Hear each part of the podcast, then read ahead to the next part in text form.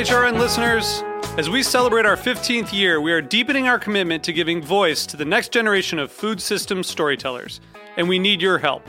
Our internship and fellowship programs help activate new possibilities for underrepresented and underestimated young people through experiential journalism, audio engineering, and production training. Through these unique programs, HRN helps food equity stewards build essential workforce readiness skills that expand their potential and foster economic mobility. Please consider supporting these critical programs. And with a minimum donation, you can be entered to win a dinner for two at an amazing restaurant in one of eight cities and tickets to a concert at a great venue in one of those cities. We have incredible partners across the country who have donated, as they also share our passion for helping to educate the next generation of food systems storytellers. Check out heritageradionetwork.org slash 15 to donate and enter to win today. That's heritageradionetwork.org slash 15 to donate and enter to win today. And make sure you donate before March 31st. Thank you. Today's program was brought to you by Copper and Kings, pure copper pot distilled American brandy aged in Kentucky bourbon barrels. For more information, visit copperandkings.com. This is Mike Edison, host of Art Senses and Seizures. You're listening to the Heritage Radio Network, broadcasting live from Bushwick, Brooklyn. If you like this program, please visit heritageradionetwork.org for thousands more. So you don't shun the devil with your rock and roll load. Knows that country music's gonna save your soul. The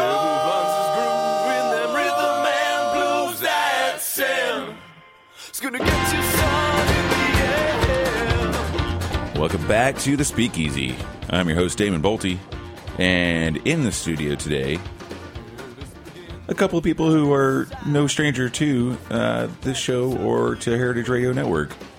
Um, I, I want to say first that uh, when I first met one of these two, um, Mr. Robert Simonson, uh, he he didn't have a cell phone. He only had a landline. And over the past nine years or so, eight or nine years, I believe it has been since we met, um, he has now moved into the future quite substantially um, by creating with Mr. Martin Doudoroff uh, the new cocktail app, which just launched yesterday. Uh, it, it's called Modern Classics of the Cocktail Renaissance, and it's a fantastic app. And they are here in the studio today to talk about the modern classics. Welcome to the studio, guys. Thank you. Uh, thanks, Damon. Uh, glad to be back, and I'd like to say that I'm still a Luddite at heart. Um, well, I, I wouldn't believe that by looking at the app. Um, you've gotten you've gotten pretty deep with uh, with these different modern classics, and some of them I know very well, maybe all too well, um, and some of them I'm really excited to get into.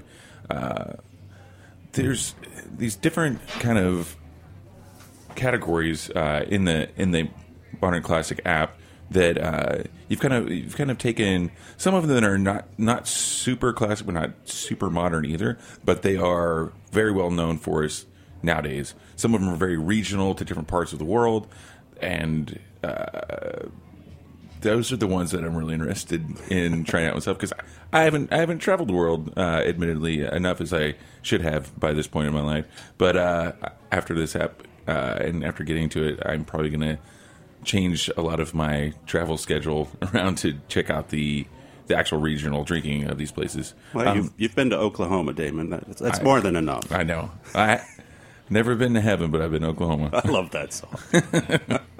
So yeah, so you uh, the last time you were on the show, um, you had come out with the book The Old Fashioned, um, which was a few years back, and 2014. 2014. Um, and so a lovely book. Referenced it all the time. Uh, there's so many great books that I- I get to reference, but that's one of my favorite ones. It's usually within arm's reach at the bar, and um, also, as you know, the old fashioned is one of my favorite drinks. So it's it's easy for me. It's an easy read for me. Um, Well, it's a lot of people's favorite drink. Uh, you know, God be praised at this point. and through uh, through all the research for that, you started finding some other cocktails that you really liked. You became a fan of cocktails uh, uh, in the cocktail bars about a decade ago, right when everything was starting up. Almost exactly a decade ago, yes. Yeah, and um, I, it looks like this is to me like when I looked at these cocktails, it's almost it's like very much a passion project, and it's something you like compiling these um, these different cocktail recipes. It's something that you had to experience by going to all these places. Well, I've been lucky uh, the past 10 years, a lot of these cocktails were created. And so I watched them be born, and I was in the bars, you know, when they were served and drank a lot of them. Uh, Martin has, you know, had his feet on the ground in the scene a lot longer than I have, you know, 15 to 20 years. So he's probably drunk more of them. um, but a little background, I should tell you, I mean, uh, the idea for uh, an app which cataloged all the uh, modern classics of the cocktail renaissance was was Martin's, and uh, he came to me with it with the idea. I liked it immediately. Uh, Martin, why did you want to do this? I think that it was born of a couple of things. One was just that I have a happen to have a product line, and this would fill a hole. Um, I had a lot of old drinks covered. I had a lot of contemporary kind of world far flung experimental drinks covered, um, and I had some specific bars or genres really well covered. But I could see all kinds of stuff that people really like today that wasn't covered, and a lot of those were uh, drinks that are now on this now in this new app, um, or at least drinks that we considered for it. And the other thing was just that I, I spend most of my time in old cocktail books and weeding through them, and there's always this kind of separation between countless recipes, many of them being redundant, um, just thousands upon thousands of recipes that have been printed over the, the last 150 years. Uh, and then this hovering over them, are these classic cocktails, which are, a little amorphous, but they're the, the ones that people ultimately keep coming back to. And I've been in this scene long enough that I was sort of acutely aware that there's a lot of um, communication in this business, um, maybe not a tremendous amount of reflection. I'm not even sure that reflection is entirely welcome in this business. but uh, it occurred to me it would be interesting to find out. And I looked around at who might be able to do this because I knew I couldn't. You know, to speak to what Robert was saying earlier, I actually have not had a lot of these drinks. Um, I had a lot of, I had a kind of a, a personal experience in the early days of the cocktail renaissance, if which we did not call it at that time. Um, so I was familiar with those drinks, but there are a lot of contemporary drinks that I have not had. A lot of these drinks in this app I have never had, and I'm looking forward to trying in the future. Well, you have the recipes now. I do now have the recipes, and I believe that in that they're the right recipes, which is good. And uh, Robert was the obvious person to do this uh, for a number of reasons. Uh, being truly independent, a truly independent entity was one of them, and the other is that I knew that he'd been working on a history of the cocktail renaissance, which meant his mind was already in the right place, and he probably had already done a lot of the legwork inadvertently, and that's how we got here. Oh no, it wasn't inadvertent; it was advertent. um, the book he's referring to is uh, it's going to be called uh, a proper drink. It's going to be put out by Ten Speed in the fall. So for the past two years, um, I've been interviewing people up over a hun- 200 people um, on three different continents, asking them about their role in the history of the recent cocktail revival, and just trying to get that history on paper because it hadn't been done yet. Um, and at the end of every interview, I always ask them the same question. It's like, what are the modern classic cocktails in your opinion? And a lot of them all said the same thing. Everyone would always bring up, say, the Penicillin by Sam Ross, or uh, the Espresso Martini by Dick Bradsell, or maybe the Gin Gin Mule by Audrey Saunders. But then they'd have different opinions, and so I just catalog all this stuff and you know put it log it in my brain. So when Martin came to me, you know, yes, I was like already thinking about this very hard. Yeah, I think it's interesting too to to note um, before the show, uh, Robert, you and I were talking uh, about the app and about the, the selection of cocktails on this app, and you said that you have had about thirty, like a third uh, of these cocktails, the ninety nine cocktails so far that are on the app, uh, actually made for you by the creators. Yes, it's a fetish of mine. When I when I find the bartender, I uh, and I know that they've made what a drink that sort of constitutes a modern classic. I say, "Can you please make that for me?"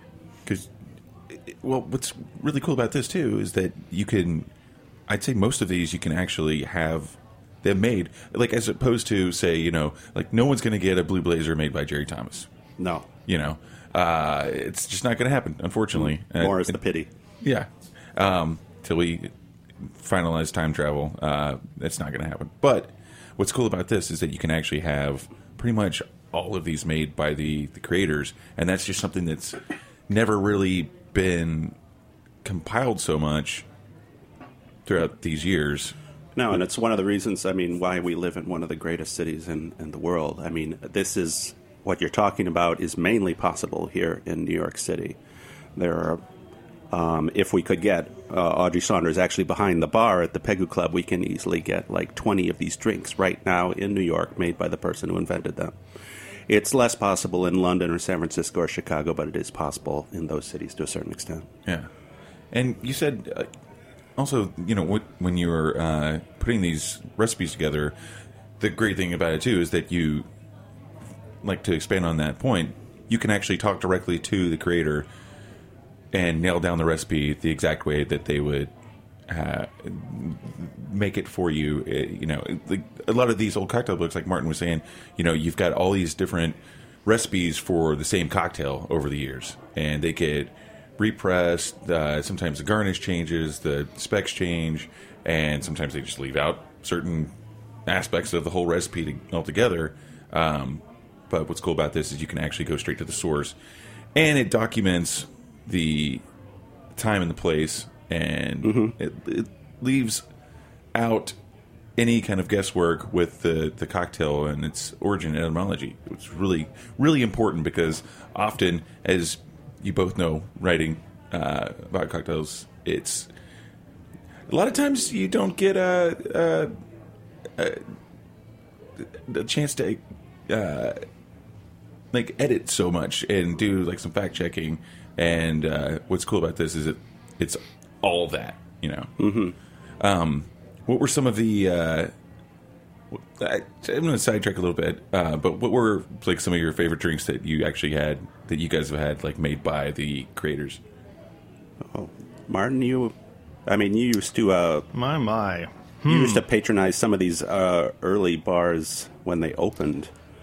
I would. I wouldn't. I also wanted to ask like some of these. Uh, I mean, obviously, you won't be able to, to uh, get them made in the bar where they were created. Like you're not going to be able to go to the Rainbow Room and have Dale make you something. But That's true. Although I believe I've had every one of Audrey's drinks made by her in each of the bars she created them in.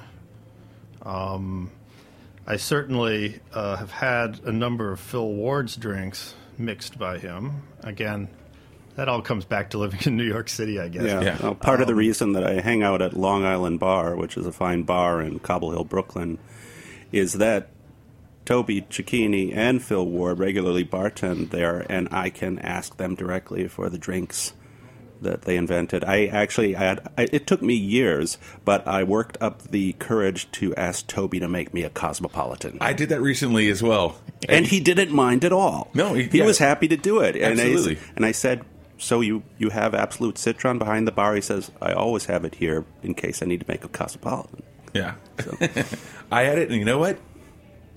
It was delicious. It's a delightful drink. It uh, it gets slagged on quite a lot. I'm not saying it's you know, it's what it is. It'd be better with tequila, but you know, But it sort of, it sort of reminded me. The first cosmopolitan I had was in 1991 at a bar called Zoe in Soho, and I wasn't into cocktails at that point. And I don't know why I asked for a cocktail, but I asked for something new, and, and the bartender said, "Well, how about this new drink, Cosmopolitan?" And he made it for me, and I thought, "Wow, I mean, in 1991, that was exciting. Yeah. I well, I, I think it was probably just as exciting in 2015 or 16 to have Toby make it for you as it was back then, right? Yes, yes. All right, guys, let's take a quick break, and when we get back, we'll continue talking with Robert and Martin about the modern classics of the cocktail renaissance.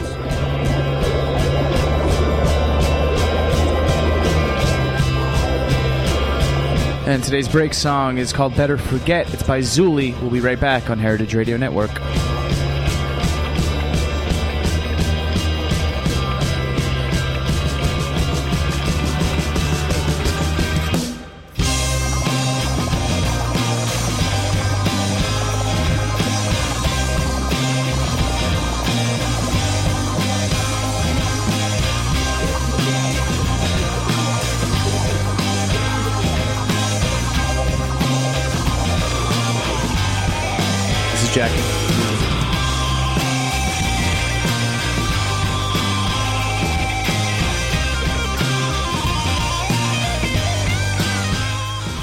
Hey, what's up? This is Jack Inslee, the executive producer of Heritage Radio Network, also the host of Full Service Radio, and I want to talk to you about brandy. Uh, I was lucky enough to visit Louisville, and we all know Kentucky is whiskey territory. However, the best thing I had to drink was brandy. I got to visit Copper and King's distillery, and they make pure copper pot distilled American brandy aged in Kentucky bourbon barrels, matured with rock and roll.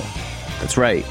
Sonic aging. They're playing music to the barrels. The stuff is double distilled, non chill filtered, unadulterated by boisé, sugar, or caramel color. And this stuff is feisty, rambunctious, with a long, smooth finish. The stuff isn't made exactly in the style of an international brandy or a cognac.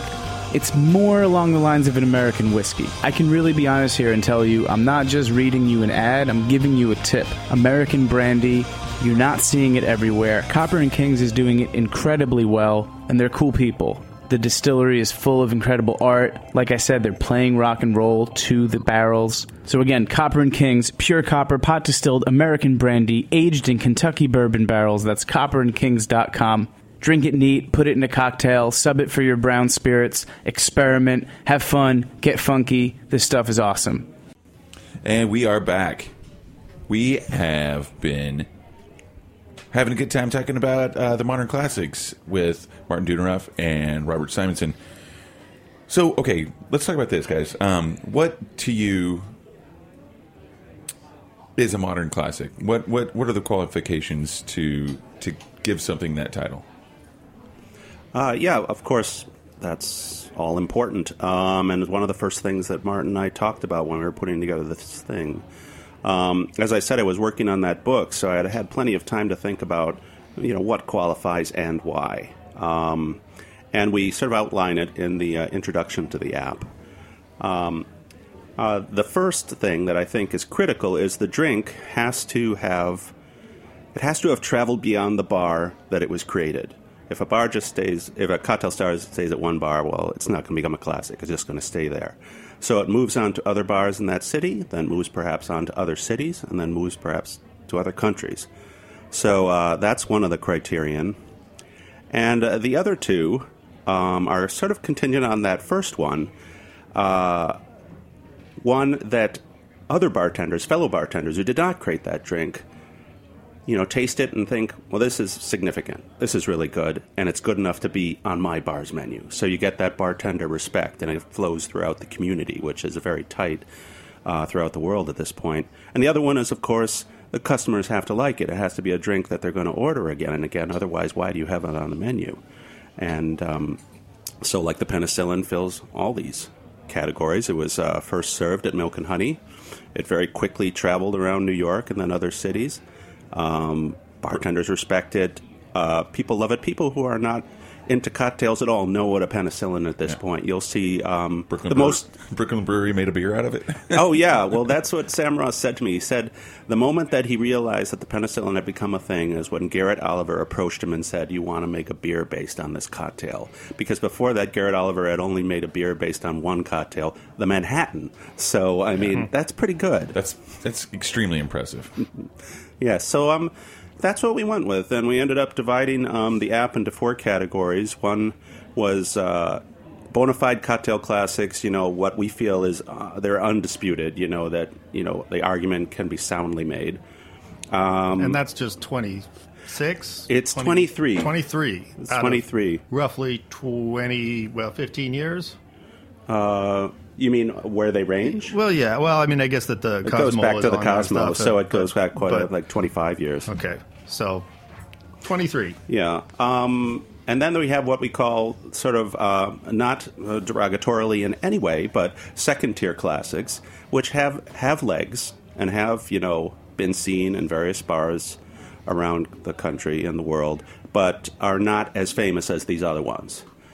Uh, third, we have what we call foundational drinks, drinks that were significant, created some waves at the beginning, got um, people's creative juices going, got people's bartenders' minds working. Maybe you don't see them anymore today, but once upon a time, you know, they had an influence. Um, some of those drinks at the Rainbow Room were like that. Um, a drink like uh, the Cable Car from San Francisco, you don't see that on many menus anymore, but that was a revelation, you know, uh, 15 or 17 years ago. The fourth category, which Martin encouraged me to do, are critics' choices. There are just about 13 or 15 of these. These are not classics. These are just drinks that I like, and I think they should be classics. Cool. Um, so, to me, a modern classic, uh, it actually,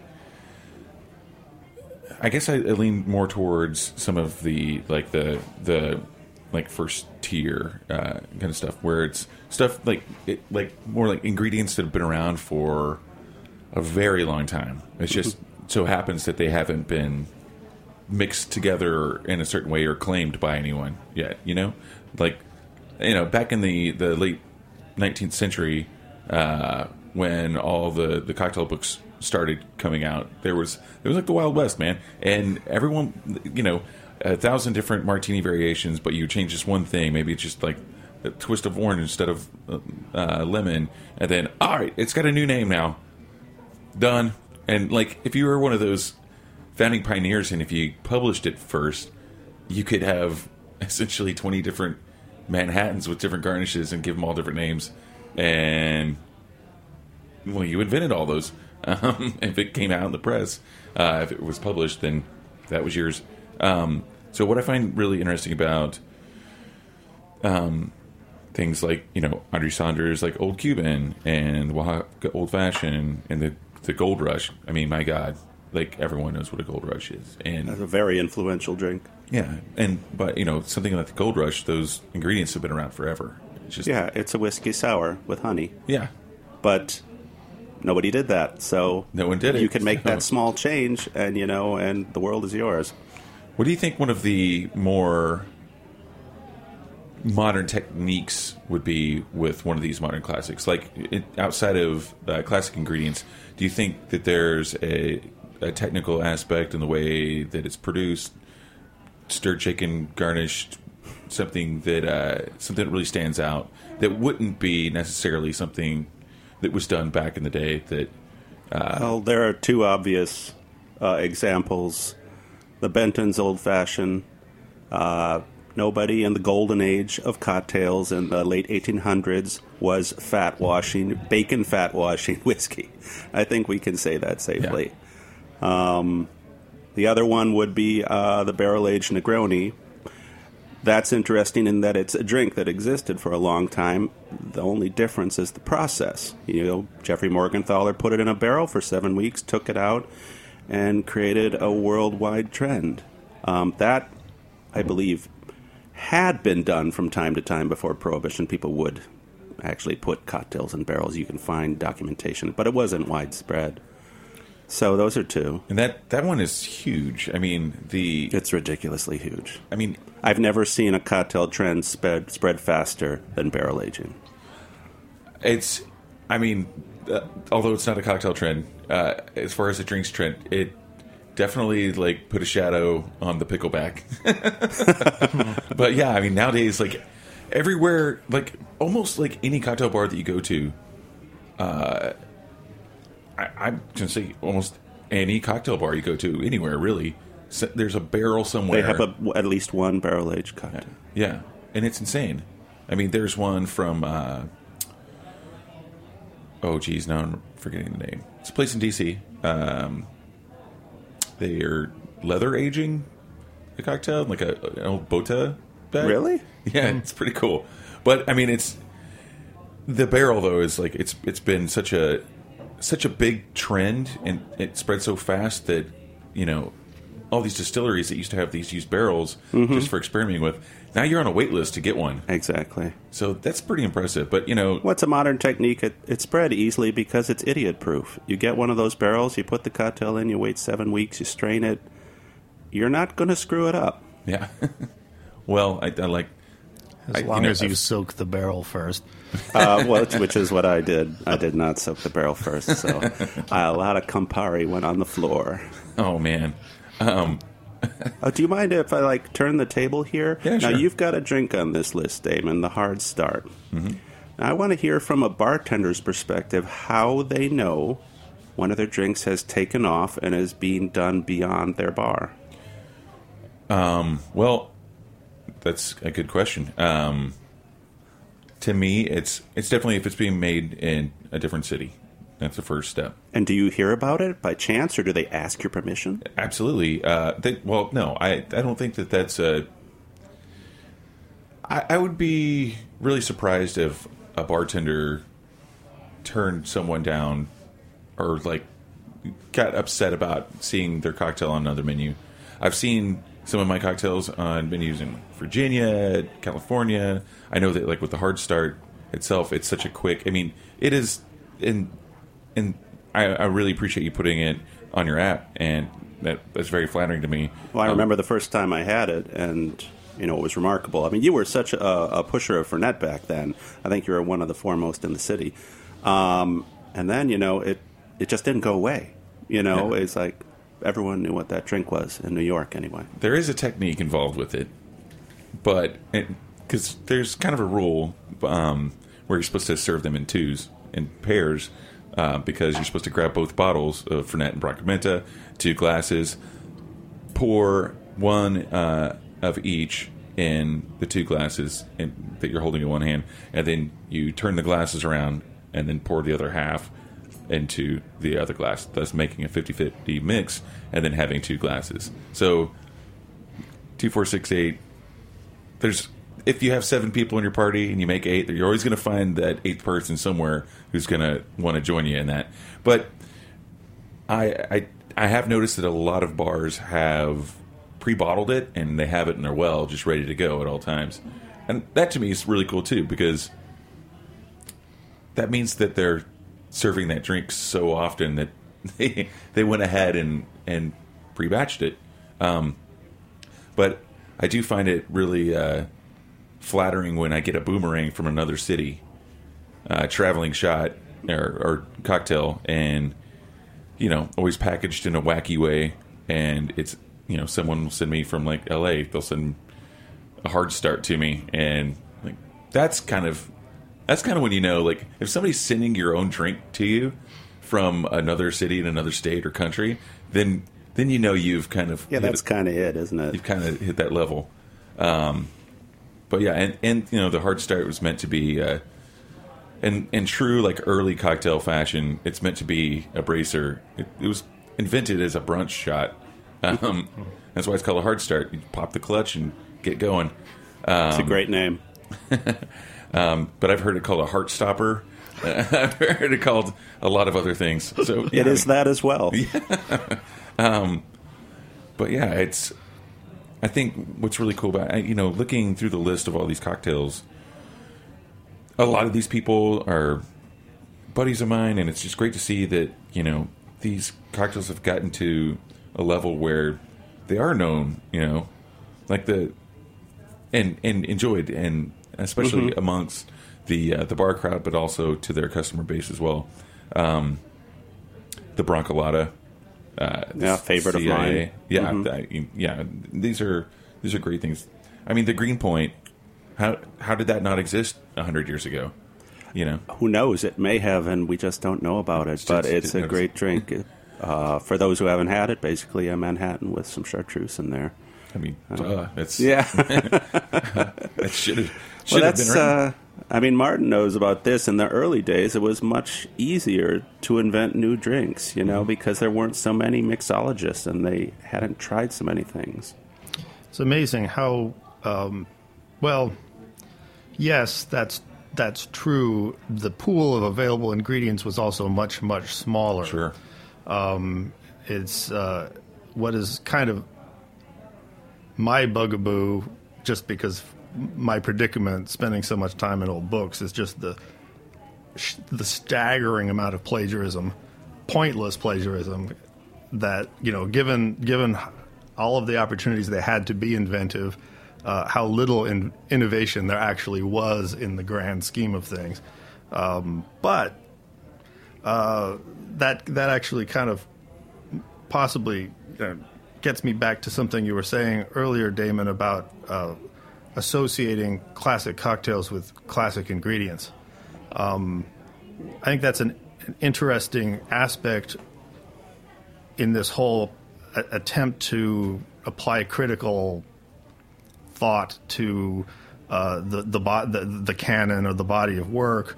Um, there are a lot of great drinks that I thought might wind up in this collection that didn't.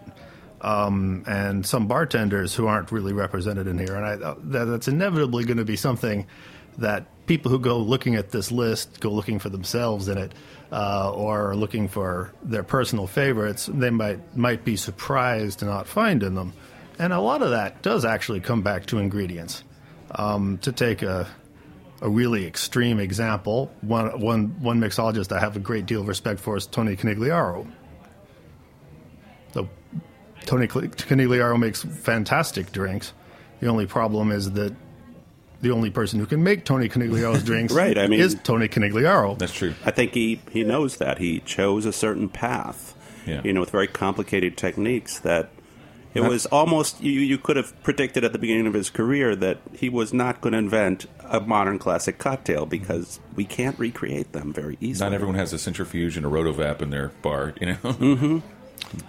Even, But that doesn't mean he hasn't created delicious drinks Oh, yeah. and does every Yeah. day. Even some some mixologists are are very oriented, particularly today, towards um, extremely precise formula in using often a large number of extremely specific ingredients that aren't necessarily homemade, but they may be rare. They may be difficult to come by, and we, we have a number of bars that do this uh, extremely well, but they also almost immediately disqualify themselves from this kind of, well, at least from the rules as we've defined them for what a modern classic is, because again, the the bar becomes too high to replicate the drink. Mm-hmm. It's not going to catch on, at least not in the form that it was created in originally. It might get a, Yeah. adapted, a sort of a pigeon version of it. Hypothetically, might catch on. Another good example of that, uh, very esteemed bartender, Eben Freeman, has done a lot of innovation. We all know his work when he was at WD50 and Tailor and many other bars. And, um, but his, his drinks were too complex to duplicate. I mean, everyone, well, in the cocktail world knows this drink called the Waylon that was served at Tailor. And it was basically, uh, you know, uh, bourbon and Coke, but the Coke was smoked, and you needed a certain kind of equipment. And so, if you didn't have that kind of equipment in order to smoke the Coke, you're not going to make this drink. You know, it's a famous drink, but it it can't really become a, a classic. Also, you should never smoke coke. Just saying that for the kids out there. yeah, yeah. Um, Stay safe, kids. Stay safe. Well, you know what? Um, let's. Uh, I mean, we're right at the end of the show. Um, I'm really psyched for you guys uh, on creating this app and getting it out there. It just came out yesterday. Um, and now we're going to go to my bar to Grand Army and enjoy some uh, some modern classics. And I'll tell you what, uh, for the people out there listening, if you are one of the three first people to bring up this very special promo code at the bar tonight, they're going to be handing out three free downloads, but you have to be there in person to get it. So come on out to Grand Army. It's 336 State Street and downtown Brooklyn and hang out with Martin hang out with Robert, hang out with myself, Katie Stapp, Kevin Baird. Everyone's going to be there, and And you can get one of the drinks on the app, the Siesta, made by its author, Katie Stipe. She will be there tonight, 5 to 7. And what a what a charmer she is. um, all right, guys, thanks so much for coming on the show. I'm really happy to have you both back in the studio. And yeah, let's go have a drink, y'all. All right, Thanks, you. Damon. That's it for this week. Cheers, y'all. and those things that suck you in. Thanks for listening to this program on heritageradionetwork.org. You can find all of our archived programs on our website or as podcasts in the iTunes Store by searching Heritage Radio Network. You can like us on Facebook and follow us on Twitter at heritage underscore radio. You can email us questions at any time at info at heritageradionetwork.org. Heritage Radio Network is a nonprofit organization. To donate and become a member, visit our website today. Thanks for listening.